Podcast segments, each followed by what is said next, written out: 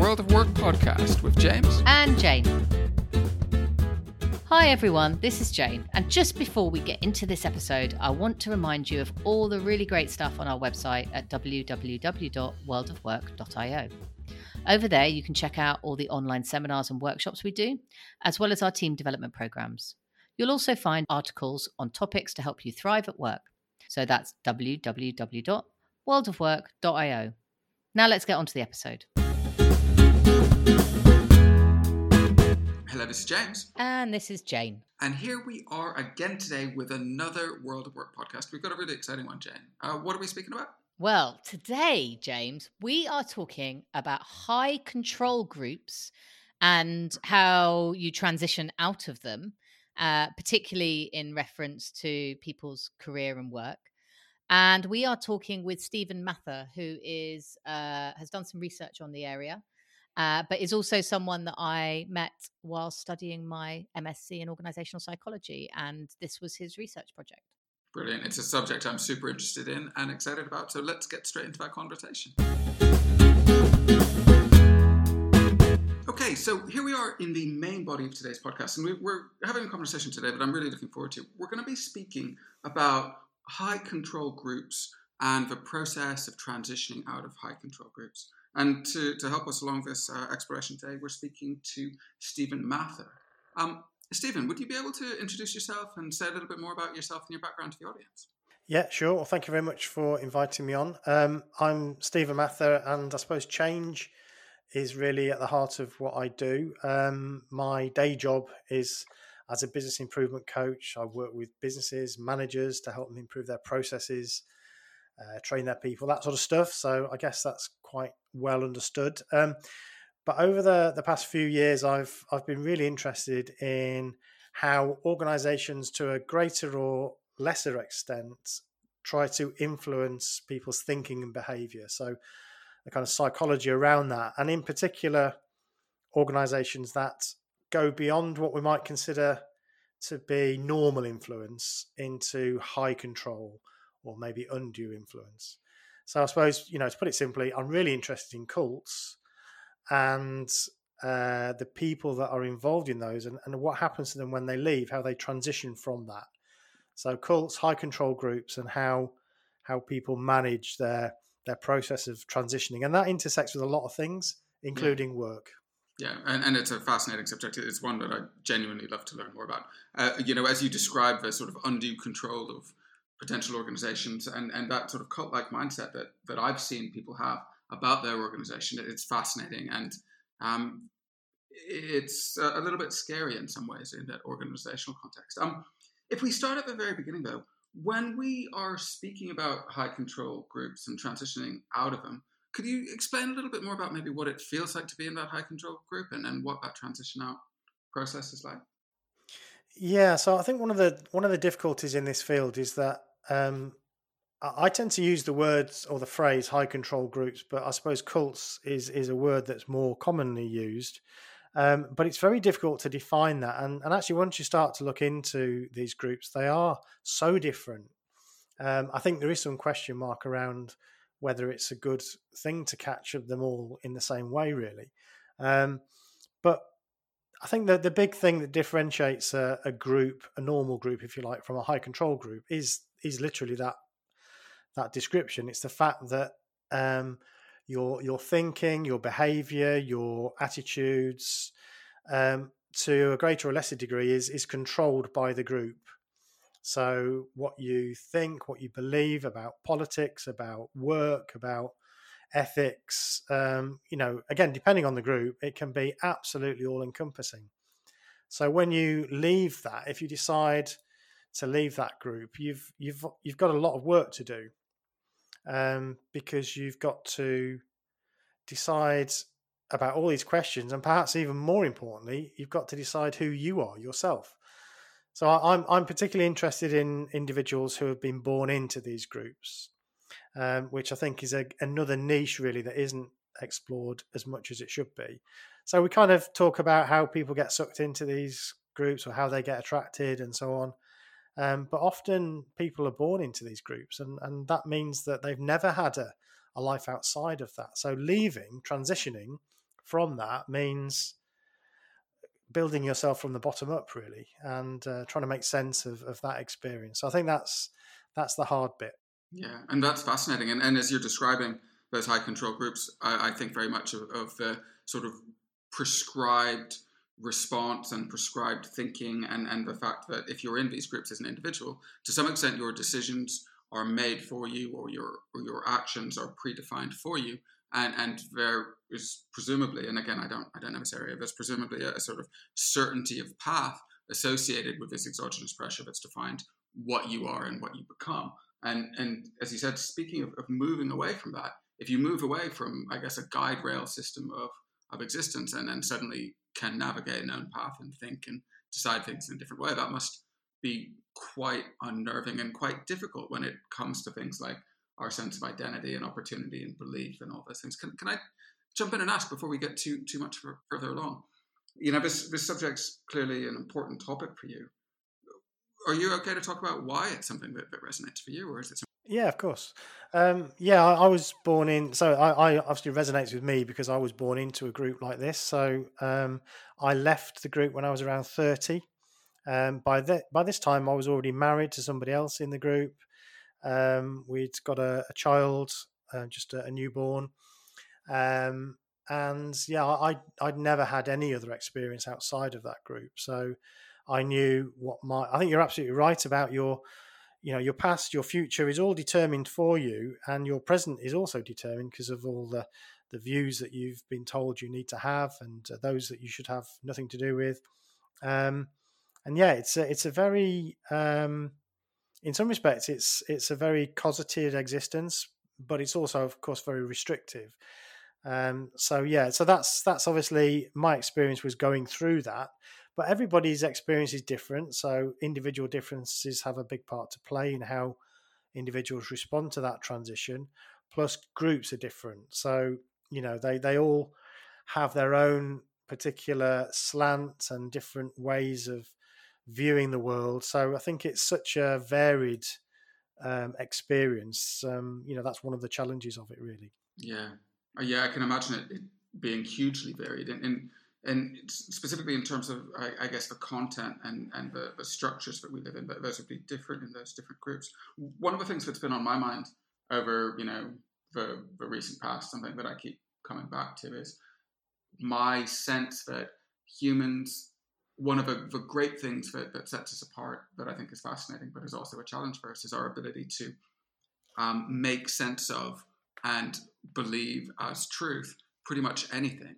It, it, and maybe that's you know maybe that's overreaching, but an example I always think of is you know we look at clouds, and and if you didn't know and you saw these things rolling around in the sky, you'd say, wow, that's a crazy thing. But we explain that away, and it makes sense, and we can form these these definitions of existence around us that feel so right for us, regardless to some extent of what they are. And, and and that consensus that we reach within our groups is hugely powerful. So if we're in that environment, whatever those specific things are that we have, and we look to leave and, and I guess challenge those definitions and assumptions and, and um, accepted shared reality and, and beliefs that we have, what's it like going out of there? What are some of the challenges you might have in, in redefining your, your, I guess, your your past narrative, your your current narrative, and, and your sense of belief? What's that process like? Yeah, I mean, it's funny. I was talking to somebody the other day. So I've started to do some interviews on on our podcast. Um, that because uh, I'm really interested in this, um, in different people's experience. And and this uh, guy that I was interviewing said said it, it felt like. Um, it was utterly terrifying, and he said it felt like being, and he gave the illustration of, you know, in space, in, in on a spaceship, you might be tethered to your spaceship, and then suddenly the tether is cut, and you're completely in a void. You don't, you're, you're absolutely terrified. You don't know where you are. You don't know what's up, uh, what's down, and you just you're floating in this void. And I think that's a really good way of explaining it. I mean, obviously. As a as a born-in, you'll have you'll have had various points along the way where you perhaps question your beliefs. Um, so it's not as though, I think for most people, it's not as though it all comes out of the blue. So you'll have been going through a period of transition perhaps for quite some years. Um, so, you know, whether you count that as part of it or not, it's it's it's definitely part of the process as far as I can see. So that's that's all part of that. Well, what about this then? You know, what do I really believe this? You know, so, you know, if you're told that um, the world is going to end a week next Tuesday or something, then, you know, you, you've got to get your head around that. And if all of a sudden you believe that it's actually, you don't think that is true, then you can imagine that opens up a whole uh, new world for you. And um, it's kind of terrifying. I mean, you, in some respects, it infantilizes you because you're, you don't have to worry about all the things that other people worry about. So I didn't have to think about, you know, what do I think about green issues, or what do I think about um, uh, feminism, or what do I what do I think about um, uh, assisted dying? All those questions. Well, you don't need to worry about that, Stephen, because this is what you believe. You're told, so you don't have any uh, skin in the game of the world. You're essentially like an observer of it from the outside. Um, and I should say that not all groups like this, in fact, I would say a majority of groups don't physically separate themselves, which is where work comes in, I guess, because, um, you know, people go to work, they have jobs, children go to school. So they may still be within the community physically, but often they won't be encouraged to, or be actively discouraged to associate, um, you know, after work and socials or after school, even have friends outside. So it's still very insular. So mentally, they they are going to still be very much within this this uh, this group, although they physically might live next door. You know, so it's um, it's not necessarily the compound in the middle of nowhere, you know, where people are physically separated. So that can be difficult for for others to understand. Yeah, no, that's helpful. I just want to say, when you were speaking about that example of being tethered to the spaceship, mm. uh, that really does bring it to life. And, and my palms actually started sweating a little bit as you were talking about that, because I could just imagine that that untethering is such a powerful thing. Mm. You know, we have all these anchors, and, and mm. certainty gives us assurance in, in our existence. And, and if If I start to question one thing, then presumably I can question all kinds of things, and we can end up yeah. in a very strange place. What, what's that? What does that feel like? And what's that? What's the sort of time frame that you go through? And and, and do you reach a stage of future certainty? Um, yeah, I think I think it, it, the time thing is is very much depends upon the individual. I really think that there isn't. You can't really put a time frame to that transition. As I say, I think there's a lot of stuff that's happening before you necessarily even know it. You know, there's a there's a an element of cognitive dissonance where you're justifying what you should believe. You don't, you know, you've got doubts, but you're, it's just too terrifying actually to. So I remember in my situation, I was I was really frightened of allowing myself to ask those questions. So one of the things that these groups tend to do is um, they again either discourage or more likely really actively stop you from seeking other forms of information. So they control the information you get. So whilst, you know, again, depending on the group, you might have access to the internet, you're told very, very clearly, don't go onto this website, or don't go looking at these websites. Particularly people have left, apostates are, you know, they're going to try and hurt you and uh, drag you away. And so you, you're conditioned into all these fears. I think the other thing to I should mention is, for a lot of these groups, again, modus operandi tends to be the same. They, um, if you, especially if you're born in, you're likely to have family, maybe your entire family is still part of that group. And so there's this weapon that groups often have over individuals of shunning. So if you leave the group, you're counted as an apostate, or you may be counted as an apostate. And that will, or may mean that you're, family literally walk past you in the street and will not even speak to you. So there's a there's quite an extreme form of shunning that many of these groups practice, um, and it's that obviously adds to the stress of the whole thing. Really, not only are you trying to come to terms with your own belief system and what you think and how you should think about the world and the future that you have in front of you now, um, you're losing your support system, your social support system. You may also be losing your job, because a lot of these groups, they kind of work for each other. You've got little businesses and they perhaps work for each other. So you may lose your job. You may lose your home. If you're a young person, perhaps an adult, but still living at home with your parents, again, it's not unusual for parents to say, right, you're not welcome in this house now.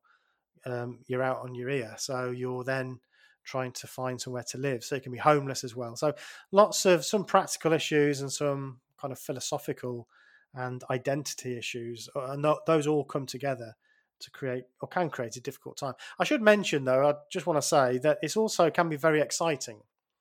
So um, I don't want to make it sound like it's all terrible, because, um, you know, suddenly you you see this these opportunities ahead of you. And yeah, rather than thinking, well, there's no point in living my life and planning for the future because the end's coming soon, which is what a lot of, a lot of these groups believe, you can you can start to think, oh, wow, you know, I can do different things, and I, I might want to do this, or I might want to do that. So there are lovely opportunities as well.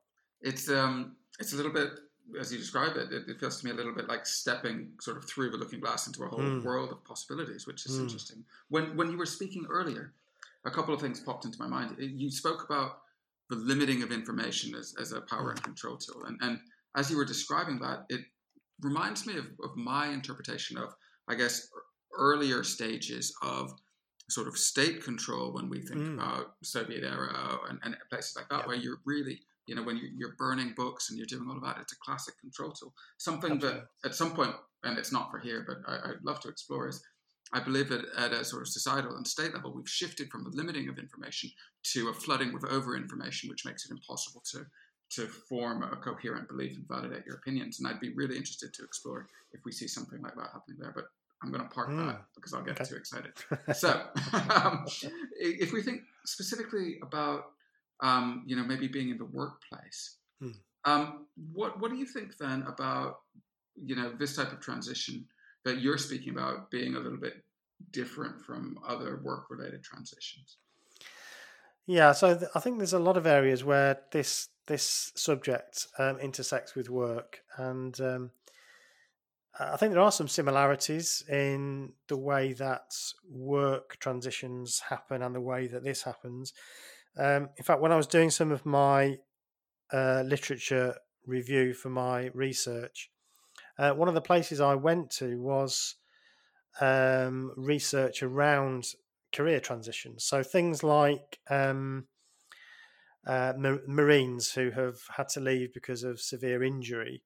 Um, if you've, like, in your whole life, if you've, as a child, you know, I, I'm, I want to be a Marine, it's in my blood, um, and your whole identity is bound up by being a Marine, being in the forces and serving. And all your friends, you know, it's your whole world and your identity. And then if you have to leave that because of injury, then it's it's very it's very difficult. And and I think some of those same problems are there. So there are similarities. I mean, likewise, sports, um, uh, football, uh, footballers, sports men and women. Um, if they have to retire early, or even when they do get to retire, even at a normal age, they've still got a lot of their life left. And that can be quite difficult because they've got this thing that really defined them, and now that's that's gone, and not everybody goes through that transition very well. So I think there's definitely some similarities. Um, in terms of differences, I think it, it's, I think like everything with cults and high control groups, it's like the mechanisms are pretty much the same. It's just that everything is turned up to eleven. So you think about the difficulties of being made redundant at the age of thirty or forty or fifty or sixty even, and then not knowing what you're going to do with your life. Well, it's like that, but more. So that's kind of, I think there are a lot of similarities um, to transitions in all sorts of other areas of life. It's just that because you've got all these other things that go along with it, it just generally can make it much more difficult. That makes so much sense. Um, I'm interested to ask you a little bit about your research. You re- mm. recently completed some research into this area. Can you tell us like a little bit more about uh, what the purpose of that research was? Yeah, sure. So um, I would say that I suppose at the moment that uh, research, I would say I caveat everything I say as as it being provisional, because I my plan is to expand the research so that um, we can publish it at some point in the future. So um, I've got some data, but it's at the moment I would I would call it provisional. The purpose of the of the research really is to understand that process of um, transition and the use of, in this case, career and education as maybe a means by which a person can help find their identity and help build themselves, if you like, and make sense of their life. So I've drawn heavily on the idea of uh, the fact that in order to make sense of our life, what we tend to do is we, we tell a story about it. So if somebody says to you, you know, how, how did you end up doing this? You know, well, I first of all, I did this, and I've always been this sort of person, and then I got an opportunity here and I did this. And so you tell a story about your about your life, and generally we like a story to make sense. So you can find reasons why you're doing what you did way back in your past, partly because of your upbringing, maybe. Oh, yeah, my my mum always used to do this, encouraged me to do that, or my dad or my grandfather or whatever it is. And then you draw a nice sort of, not necessarily a straight line, but a line from your past into your current, your present, and that has to make sense. Um, I think one of the challenges when you leave a group, and we've alluded to it already, is that it's very difficult to keep that continuity, because you look back and you think, well, I'm so different now. You know, everything I believed, everything I thought was true, all my beliefs about politics, philosophy, ethics, everything has changed. Plus, I'm I behave differently. You know, if my friends could only see me now, you know, my school friends would think I was so different. And so what I found in the research so far is that people talk about their past and they say things like, well, I'm a completely different person now. But then on the other hand, they'll say something like, um, but I've found myself. I've I I always liked this or that, and I was never able to do it. But now I am. And that suggests that there was always that authentic self there to begin with. So it's it's kind of paradoxical, you know. Am I a different person now, or am I, am I have I found the real me? You know, and that's one of the real. I think everybody struggles sometimes with this idea of who am I? You know, my identity, and you know, is it is it down to my experiences, and is it something else? And we all struggle with that, but it's particularly salient for somebody coming out of a group. So I suppose my My question, my research question was, how do people maybe use career and education as a way to help them find themselves or make sense of that transition? So it's a bit of a waffly answer, but hopefully that makes sense. And and I think um, career and education can help an individual find meaning and start to build that bridge between the past and the present. So one of the things that the other research I mentioned about career transitions found was that if a narrative, like those that did not so well, let's say uh, the Marine that left because they had injuries, and if their story was a full stop, you know, I've always been a Marine, I love that, and that's me, always been me, and then that's it, I'm not that anymore, it's over, then that they struggled with that transition Um, quite a lot. Whereas those people that were able to say, well, those things I learned in the service, um, those skills I learned, I'm now able to apply them in a different way, but it's still part of my experience and it's still helped me become who I am. And I can use those skills and those experiences in this new phase of my life now. Those people seem to do better. Same goes for re- people made redundant.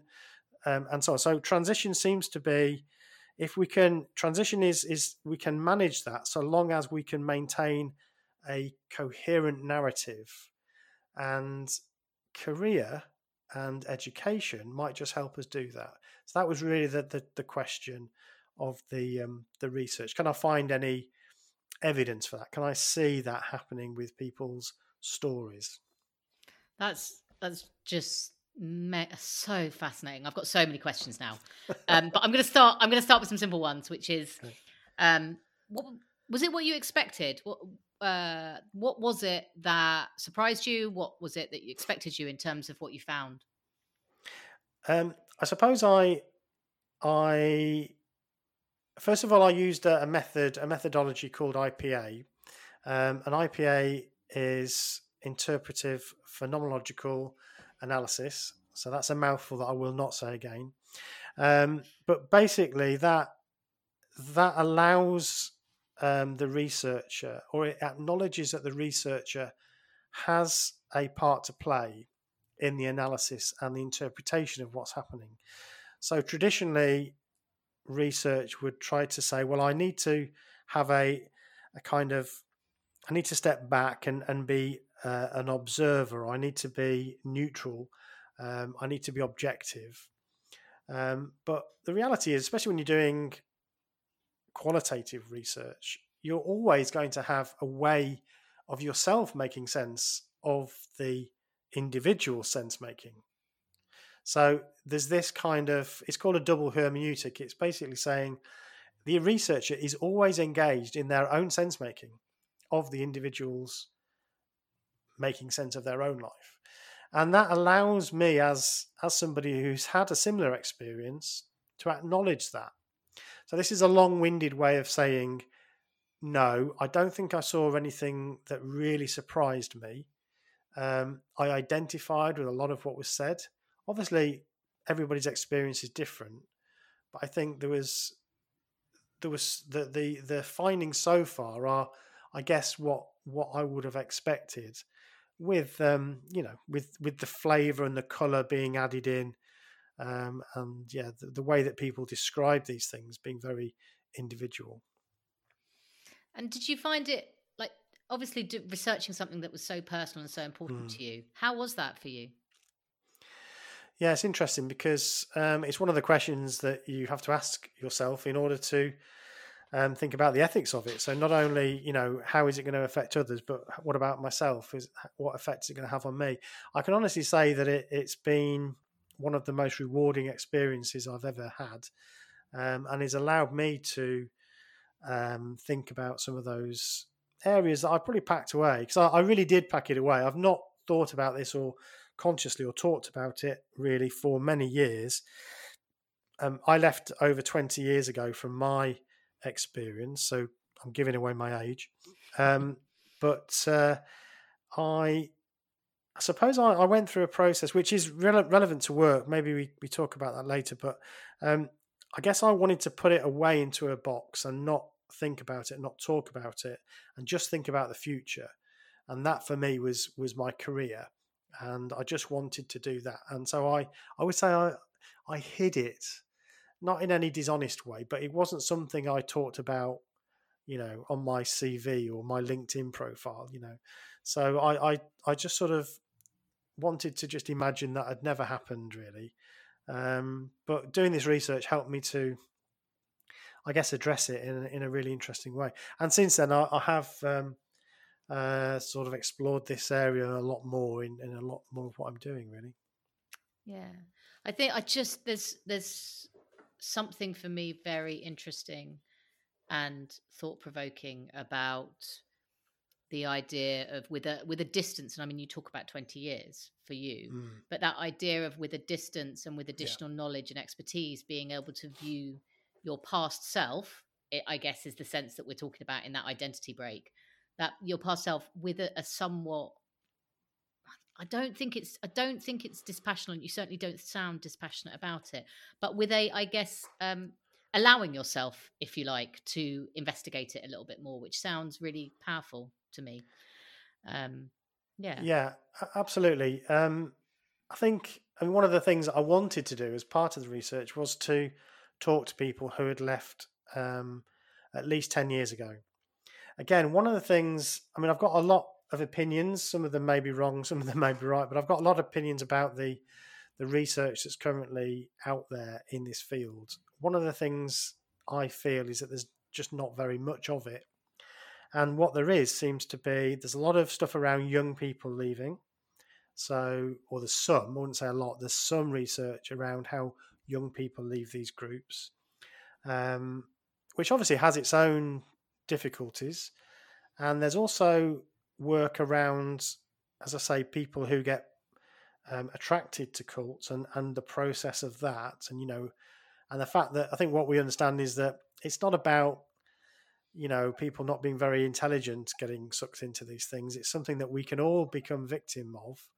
Um, so we, we understand quite a bit about that. But I think what there is a bit of a lack of is research into people that have left quite some time ago and are now looking back over that period and trying to make sense of that experience.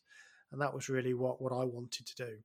Um, so, yeah, it's certainly certainly a very um, salient for me. But I think also just an area we just we just haven't really researched very much. I couldn't really find any other research about people who had left a high control group over ten years ago, who by, you know, very nature of that would have to be in their thirties, forties, fifties.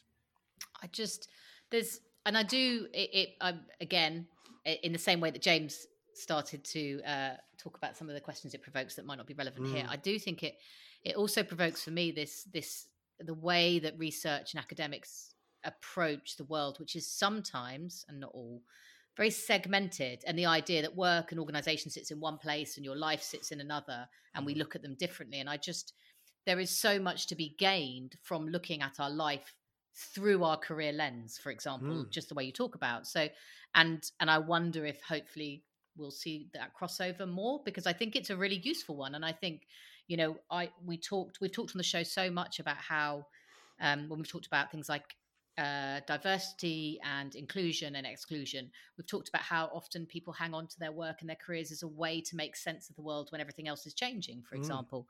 Um, and I think I just I feel like there's there's a big big gap in the way we approach thinking about learning about our human experiences.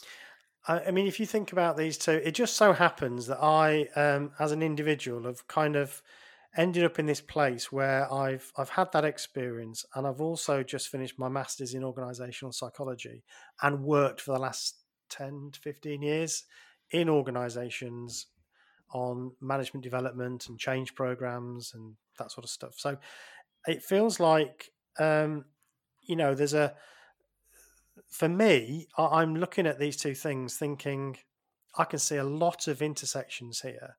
I can see a lot of similarities and a lot of common ground. So I've already talked about some there about how um, individuals might use career and education as a way of helping make sense of their own identities.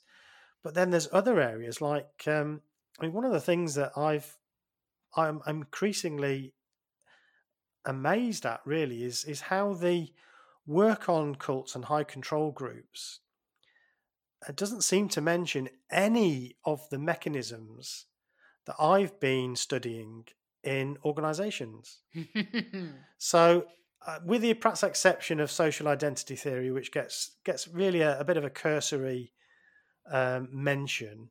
But other than that, so I'm seeing nothing about um, self-concept theory. Mm. I'm seeing nothing about self-determination theory, stuff around um resilience. I'm seeing none of that in the research into cults, um and yet if you look at the way that those two um disciplines are operating, you look at an organization, you know, like a like a business, and you look at a high control group, actually a lot of what they're doing is very similar.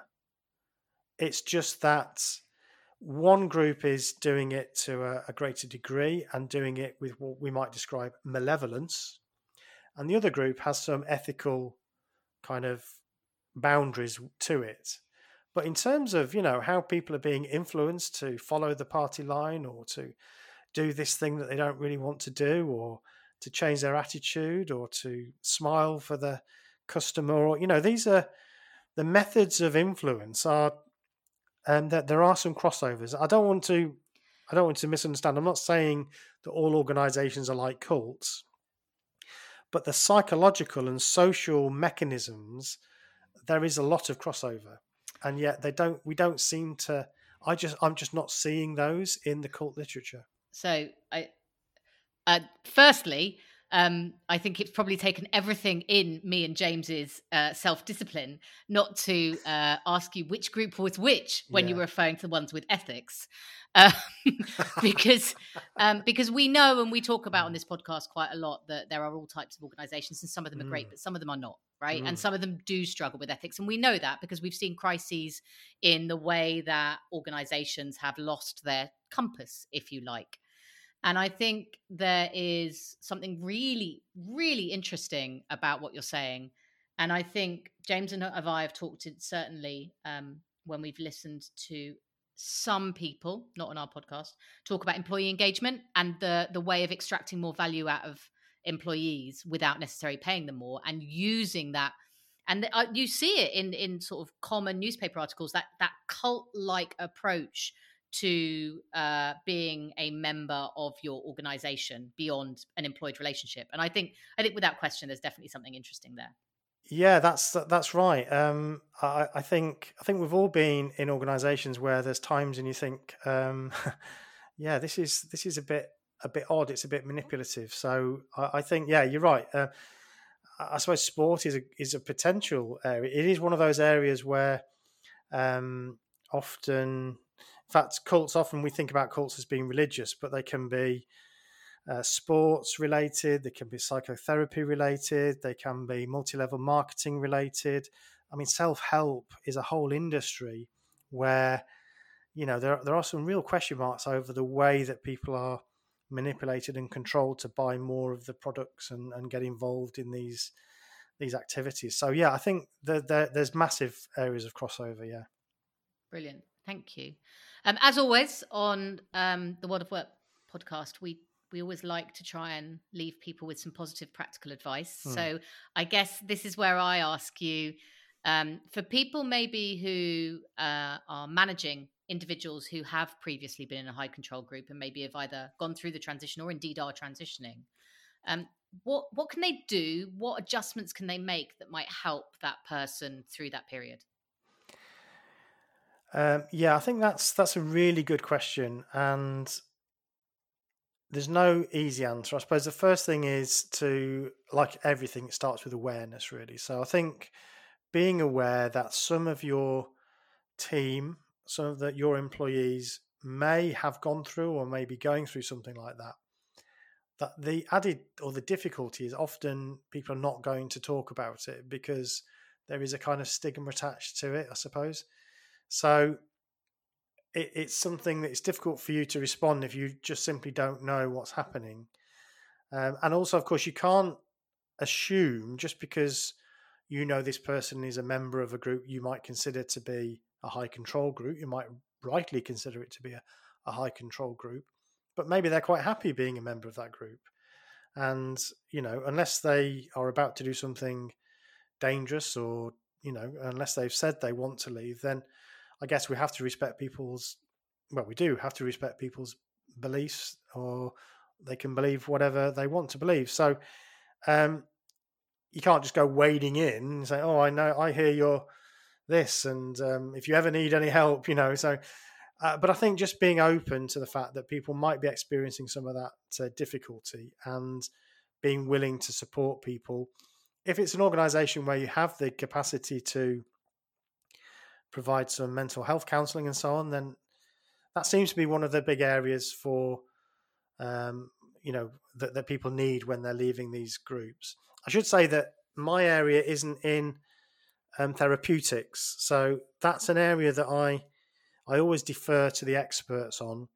Um, and so I think there's, there's a, there's a big question around, you know, what's the best way to support people through these transitions, but from everybody I've talked to and from everything I've read and studied, it seems that access to some sort of talking therapies, mental health counselling can be really useful during that period. So that would seem to be a, a sensible thing to make available if that's possible. Um, I think the other thing I would say about organisations is one of the biggest challenges for somebody that's just come out of a group, and this, uh, this applied to me and, and applies to many people, Um, if you're in your thirties or forties or even older, then your C V is going to look a bit weird. Um, and this would apply perhaps to somebody who moves into a group as well and then goes out again. There'll be a period in their C V or their work history that seems a bit odd maybe, or just doesn't really add up. And so for recruitment, I think it's one of the really most difficult areas, because as a as somebody just coming out of that, your work history is not particularly good. You probably haven't got any qualifications, because again, one of the things that these groups do is to try and avoid things like higher education. So for me, going to university was an absolute no-no. Um, I managed to do that when I left, um, but it took me quite some years to do that. So their qualifications are not going to look great. However, they they have some really interesting characteristics, and they've had some experience that could make them incredibly uh, valuable uh, employees. Trying to see that, trying to find that, I think is a real challenge, again, because they may not want to tell you. So when I left, I, I didn't want to admit that I was a member of a group. But if I could have admitted that, I could have explained that part of my training in that group was I learned how to speak in front of hundreds of people, to give presentations, and to um, to talk to total strangers, um, and to lead groups of people, and to Uh, counsel people in how to do public speaking. And so I could have told them all about that, but I couldn't, because I didn't want to admit where I'd learned those skills. So there's no easy answer really, Jane, but I think somehow being able to, as a society, understand that the individuals within these groups are really just like you and me, um, and they will have had a traumatic time, but that doesn't mean that they can't contribute, and they might have something extra to add. So I guess that's that's a message I'd like to get across. That's a great message, I think. And it, it resonates with some other yeah. messages we've heard from, from other groups that we've um, we've spoken about and, and to as well. Um, in the interest of time, I, I, I'm not going to ask too much more, but I did want to ask one question, which is, you know, we've spoken a lot there about advice for people supporting others through this type of transition. If mm. you were going to say a few words to individuals who were looking to transition or going through this type of transition themselves, about ways that they could support themselves or manage this, this transition um, to the best impact for themselves and, and the, the things that they care about, what would you suggest to them? So again, I would I would feel the need to caveat everything I say with the, the fact that I'm not a counsellor. Um, and so what I say is really based upon my own experience and and my understanding of the theory around um, coming out of those sorts of organisations and the people I talk to. Um, I think not to feel like you've got to rush. Again, if there's something that's that's you're being asked to do that you know is is wrong and you you you don't want to do it, that's different. But if it's just a case of I'm just you know I'm just going through the motions, I'm not quite sure what I think and what I believe, I just feel like there's no need to rush it, and it's worth thinking about the consequences and thinking about how you deal with those consequences. So I think some people talk about having an escape plan. um, that's not a bad idea, especially if you might lose your home or your work, your job. So just having a think about that, not not to say don't do it, but just to think about, right, how am I gonna, what do I do in order to um, to manage that situation? So I think that's probably useful. Um, definitely not to berate yourself. I mean, I did this. I was so furious with myself for wasting what I considered to be the most important years for me in my career. You know, from when you leave school to your thirties, your this is your time when you set yourself up in many respects, um, and I was furious with myself really, but I think that's not healthy. So it's completely understandable. You are where you are. Um, one of the things that I found useful is to think about this resilience. What what how can how can you be resilient? And one of the things that we know from studies about resilience is that finding meaning in, in those experiences and finding a way to turn those experiences into something that you can say, do you know what, that was that was difficult, um, but I've been able to use that experience in a very positive way. Again, I'm not I'm not belittling experiences that people might might have. And I, I must just say my experiences were very mild compared to some. So some of the power dynamics within these groups mean that all sorts of very unpleasant things can happen. That I don't feel that that happened to me, um, but some people do experience much, much worse. Um, but yeah, not to, not to blame yourself. This is this is something that happened to you, and to take your time with that with that transition. One of the other things I found in the research so far, though, is finding a new community is so important. Um, and this is something that's come through other pieces of research as well, is that, you know, if you're all alone, you've got nobody else to talk to, and you have nothing, then that's it's very difficult for you to make that transition. So again, this is why career and education can be so valuable, because you go to education, you meet new people, you you start to develop your career, you meet new people. So that can be a really important resource for people in that transition. That's brilliant. Thank you. I, I really like the, the two core messages you led with there about taking your time um, mm. and, and not being too hard on yourself about this, because mm. because that feels like it's unhelpful in, in many ways. Absolutely. Think. Absolutely. Brilliant. Well, uh, in the interest of time, I'm going to wrap things up. Um, okay. Just uh, before we go, though, is there any way people can learn more about you and the research and, and work that you can do? So I suppose that the the the place to um, I suppose I'd like to direct you to at the moment is um, is just our podcast. So um, my daughter and I have a podcast called "What Should I Think About?" dot dot dot question mark, um, which is really about the things I mentioned at the beginning of this conversation, which is, you know, I find myself outside of a high control group. I've got all these opportunities, but I've got all these questions. How do I go about addressing them, from politics through to, you know, what, what films I can watch, through to um, how I dress and whether I should be a vegan, or, you know, all these questions. And our job on the podcast is definitely not to answer them for them, but it's just to, I suppose, talk about the sorts of things that I've experienced and others have experienced, and to, I suppose, try to think about the the method of discovery.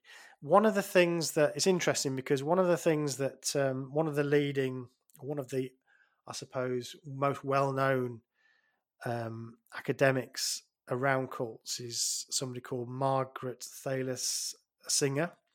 Um, and she identifies how adolescents are particularly susceptible, or can be susceptible, to being attracted to cults, because they start to realize that, that the world and life is complicated, and they're, those simple answers they expected are, are just... they're not there, you know, and particularly when they're at university, because you start to realize that everything's kind of relative, and, you know, what is real anyway? And, and it, it all kind of makes their ground, the ground sort of loose underneath their feet. But if you think about what it's like leaving a high control group, it's exactly like that. So one of the dangers, I think, is for people to leave one group and then get sucked into another. So one of the, the ideas of the podcast is to say, you know, just have a think about all this stuff, but you don't need to find an all-encompassing truth to replace the one that you've just lost. So the podcast is really about that, but it's lighthearted. It's me and my daughter, and we cover lots of different subjects, um, and we we don't we don't make it too heavy. I've started to do some interviews as well, so that's a good place to uh, to sort of pick us up, really. What should I think about? On all the major podcast apps. Brilliant. And we will share that um, on social Lovely. media Thank and connect you. with it. So it's What Should I Think Lovely. About? Yeah. Brilliant. Okay. Well, it's just time for me to say thank you very much. I thought that was an excellent. And it's a thank you from me. Thank you. I've really enjoyed it. Okay. So you are back in the conversation with Jane and myself. That was our conversation with Stephen Mather, all about high control groups and the processes of transitioning out of them and what that feels like. Um, fascinating stuff in there, Jane. Super cool. Was there anything that stood out for you in our conversation? Oh, crikey, that was a lot, wasn't it? Mm. Um, it's so interesting. I could have talked about that. I feel like we only even scratched at the surface of the oh, stuff yeah. around work, and it links as well. to so many other things. I mean, it's fascinating. Yeah, I think I think the bit the bit I'm going to pick something that we didn't talk about a lot actually, but Stephen mentioned, which was around when he was talking about other other changes in identity that he looked at and how they relate. And I, I keep thinking about the point he made about sports people transitioning, which is something that I've I've looked at quite a lot. And um, and I know organisations that specialise in supporting sports people to transition after retirement. And I just, I think when the thing that you do in your life is so interconnected with so much else, then I think transitions are so much harder. And I know that sounds really obvious, but so for example, with sport, your timetable, your eating, the people you work with, live with, Uh, spend time with, socialize with, but also the way that you use your body and the way you sleep are all connected, right? In order to be a performance athlete. So when you stop doing that, everything changes.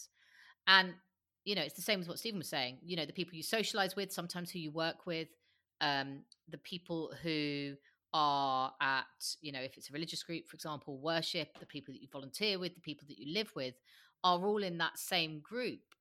Then if you transition out of it, there's nothing to anchor you on. And there's, where do you find, and he was saying one of the pieces of advice I think he said was, you know, finding another community who can be really helpful. And I think we all need these anchor points in our lives. And, you know, we're at, I th- I feel like we're at our best when we've got several of them and they're different, because when they're all in the same place, it feels like the risk is huge to then want to transition away from that. And, you know, for some people, that's just that's just insurmountable to create real change for themselves. Yeah, yeah, that's interesting. And, and you see that sometimes for individuals in the workplace when, to some extent, the anchoring and structuring of their existence is so anchored on their workplace. And, and I think that can be can be a challenge in some ways. Um, The bit that I want to reflect on, again, we, we talked about it, but I'd love to talk about it more, is this this real concept of the stories we tell ourselves and defining our identity and our existence, and, and you know, the the role of rewriting our former life or rewriting our, our life to date and our life story and exploring our current story and, and predicting stories for our future and how those stories help us make sense of our existence and guide us in our decision-making and action and all of those things, be it in our individual life um, or specifically in the workplace as well. So that's something I'd love to explore a little bit more. That is not what I thought you were going to say. That's really interesting.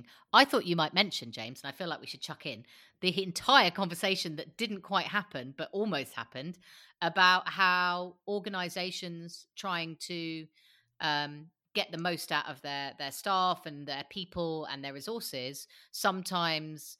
They have to, you know, there needs to be some kind of, you know, clear ethical boundaries about what feels like overtly attempting control. Yeah, yeah. Well, there's a whole piece around that as well. But again, we can do. Do you think that's another podcast? Yes, I think it is. Brilliant. Okay, let's leave it there. So it's just goodbye from me. And it's goodbye from me. Thanks for listening to this episode. Don't forget, as well as these podcasts, we deliver at least one free online seminar every month that everyone can attend. You can sign up for these and our newsletter, The Wow Mail, on our website, w w w dot world of work dot i o. That's w w w dot world of work dot i o.